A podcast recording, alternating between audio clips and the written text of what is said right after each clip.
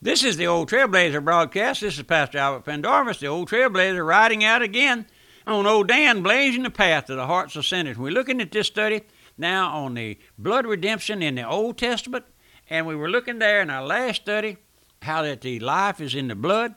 And let's go back and read. We, we looked there in Leviticus 17:11, for the life of the flesh is in the blood. And I have given it to you upon the altar to make an atonement for your soul, for it is the blood that maketh an atonement for the soul. So we see here that the value of life is a measure of the value of the blood. When we think of blood of Christ, its value cannot be estimated. It cannot. It cannot be known. It is not the blood in the veins of the sacrifice that is effective, but it's the blood upon the altar that maketh an atonement for the soul. The Bible nowhere teaches that salvation is by imitation, but only by, listen, only by the death, burial, and resurrection of Christ on the cross. Now let's turn back to Leviticus. I have a lengthy passage I want to read for you. It's uh, concerning what we're speaking of here in the fourth chapter of Leviticus. If the soul, if a soul shall sin through ignorance against any of the commandments of the Lord, concerning things which ought not to be done, and shall do any do against any of them, let him bring for his sin, which he has sinned, a young bullock without blemish unto the Lord for a sin offering. And he shall bring the bullock unto the door of the tabernacle of the congregation before the Lord, and shall lay his hand upon the bullock's head, and kill the bullock before the Lord. And the priest that is anointed shall take of the bullock's blood, and bring it to the tabernacle of the congregation, and the priest shall dip his finger in the blood, and sprinkle the blood seven times before the Lord, before the veil of the sanctuary. And the priest shall put some of the blood upon the horns of the altar of sweet incense before the Lord, which is in the tabernacle of the congregation, and shall pour all of the blood of the bullock at the bottom of the altar of the burnt offering, which is at the door of the tabernacle of the congregation. Even the whole bullock shall he carry forth without the camp unto a clean place where the ashes are poured out, and burn him upon the wood with fire. Where the ashes are poured out shall he be burnt. That's Leviticus 4 2, 7, and 12. Now, if you had your Bibles, you notice I didn't read that whole portion. I gave you just selections from the fourth chapter, showing you about the sin offering, what God required the Jews to bring and how to bring it and what to do with it when he got there. Now let's notice this sin offering. Let's take a little time out here and notice the sin offering, which shows how a sinner is saved. The sin offering sets forth and pictures the Lord Jesus Christ as giving himself an offering and a sacrifice unto God for men, that is, for sinners, just like you and I. Yes, in our study of the sin offering, let's first notice that the sin offering, as set forth here in this fourth chapter of Leviticus, was for the sin of ignorance. If a soul shall sin through ignorance, let him bring for his sin which he has sinned a young bullock without blemish unto the Lord for a sin offering. Man is a sinner, whether he knows it or not. Is that ever dawned upon you, my friend, that you're a sinner? We all are. We come here into this world we come into this life sinful. We do. We inherit that old sin. The average individual today, sitting out there before your radio, uh, maybe you've never realized that you're a sinner. Now, for me to call you a sinner or to say that you're a sinner doesn't mean a thing in this world. Folks get mad with me and uh, tell me, oh, you don't call me a sinner, Pastor. But my friends, whether you know it or not, every sinner, every individual is a sinner in the sight of God. You may be a member of a church. You may be the pastor of a Bible or a Bible teacher, or you, uh, but you've never faced the fact and acknowledged that you were born a sinner. Every individual knows that he does things that he should not do. Yes, that's right. Everyone knows there are things he should not do. There are none of us who have any sense at all, but we know that we do things we shouldn't do. But sin, now look, listen, listen, sin is deeper than the deeds of any man.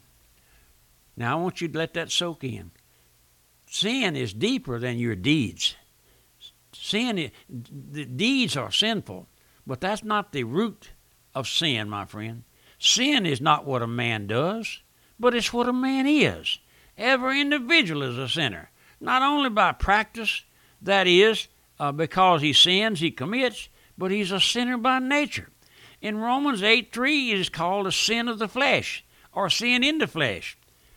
You and I were born a sinner. Man is not a sinner because he commits sin. He commits sin because he is a sinner. Because the root of sin, the nature of sin, is in him. Oh, I would that the Holy Spirit would fall in mighty convicting power all over our radio audits where this message is going, over these stations, over a hundred stations at this time, and every listener, no matter whether a few or many, would be made to see and to recognize and to admit that you're just a sinner. You'd ask the old trailblazer, What are you, trailblazer? I'm just an old sinner saved by grace. Just an old sinner saved by grace, my friend. We sing that song here, uh, saved by grace. In Matthew 15, we find, Out of the heart proceed evil thoughts, murders, adulterers, fornication, fornications, thefts, false witness, blasphemies. Then in Jeremiah 17, we find, The heart is deceitful above all things and desperately wicked.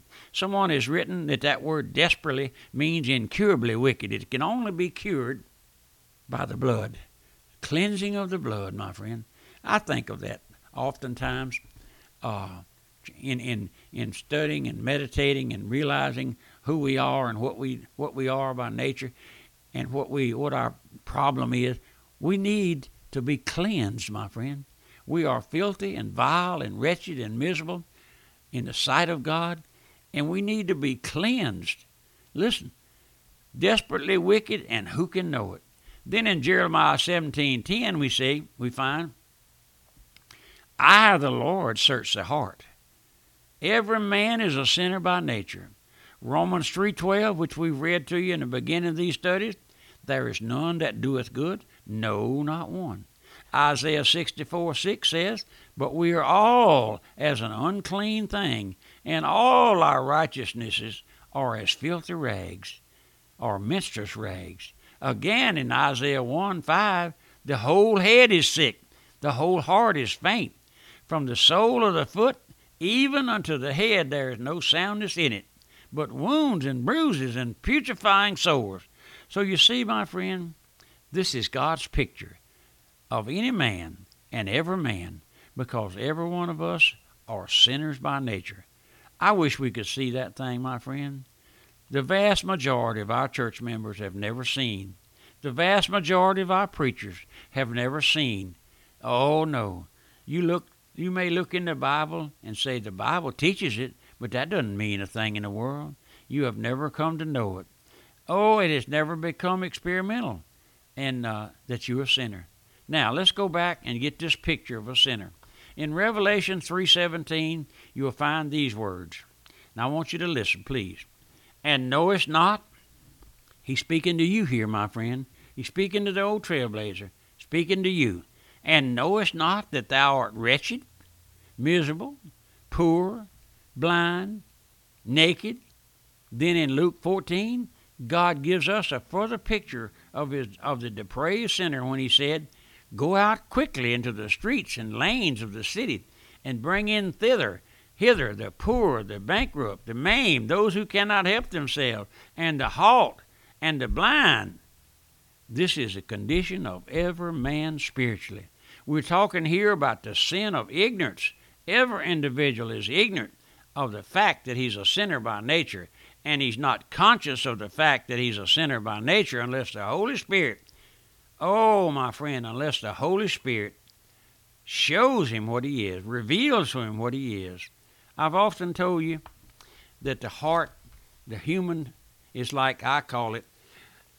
I've seen made an impression upon me up there in the mountains in Tennessee where they have those old tobacco farms. It's gone out of business, and the old red barns are up there, and they used to put on top of them See Rock City. And I, I can imagine they've been shut up for many years, and a young couple goes there to buys that property and uh, gets some laborers out there and opens up that old barn. and on a good sunshiny morning, start taking those wind boards off of those windows and doors. And as the light begins to pour into those rooms, been shut up all those years, the, the bugs and the scorpions and the snakes and the spiders and the critters and the possums and the, they all begin to scatter because the sunlight is shining in and they love darkness. Man loves darkness rather than light because his deeds are evil. Can you see that picture, my friend, of a man's heart? And then when the Lord, by the Holy Spirit, comes there, he lets that sinner see. Oh, once the Holy Spirit opens that heart, throws back that skylight and lets you see it, you won't never forget it. I wish that you would, uh, the Lord would do that this, at this time. Man is fallen by nature. He's a fallen creature, a sinner, totally depraved, and yet doesn't know it. Oh, we're gonna let's just take a moment out there, and before we go into our next subject, let's just let's let me just stop and ask you. The old trailblazer is just trying to be honest with you folks. I, I know what I know how the Lord saves a sinner. He comes there, broods over that sinner. Holy Spirit takes the light of the gospel, shines it into that heart, exposes all of the wickedness that's there and all of the critters that's there, the scorpions and snakes and bugs and spiders, just like that old barn. And he lets you see that you're hateful towards God, enmity towards God, bitter towards God, have no love for the Lord, that's what the natural heart is, my friend. Oh, it may be covered up with a docile spirit. It may be a religious to the core, may be socially fit, but my friend, you let you let the Lord cross that wheel. You let me step on a toe out there somewhere, and I'll hear from folks. Oh, don't call me no sinner. I've been a church member for 75 years. I've been a. Uh, no, none of that makes any difference, my friend. Are you washed in the blood? Old man, are you washed in the blood? Old lady, are you washed in the blood? Old trucker, are you washed in the blood? Old farmer out there in the highway somewhere riding your tractor, are you washed in the blood? Can you say it? Can you look up at night and say, Thank you, Lord, for saving this old wretch? Oh, my friend, don't. Are, you think so much of yourself? No, you have nothing that the Lord will have. You have nothing that'll commend you unto God. All you have is a sin, my friend, a life of sin. And the Lord takes that away by washing washing it away with the blood. It's the blood. It is uh, Brother Roloff said the blood goes deeper than that stain. That stain is permeated to the bone, and it takes the blood.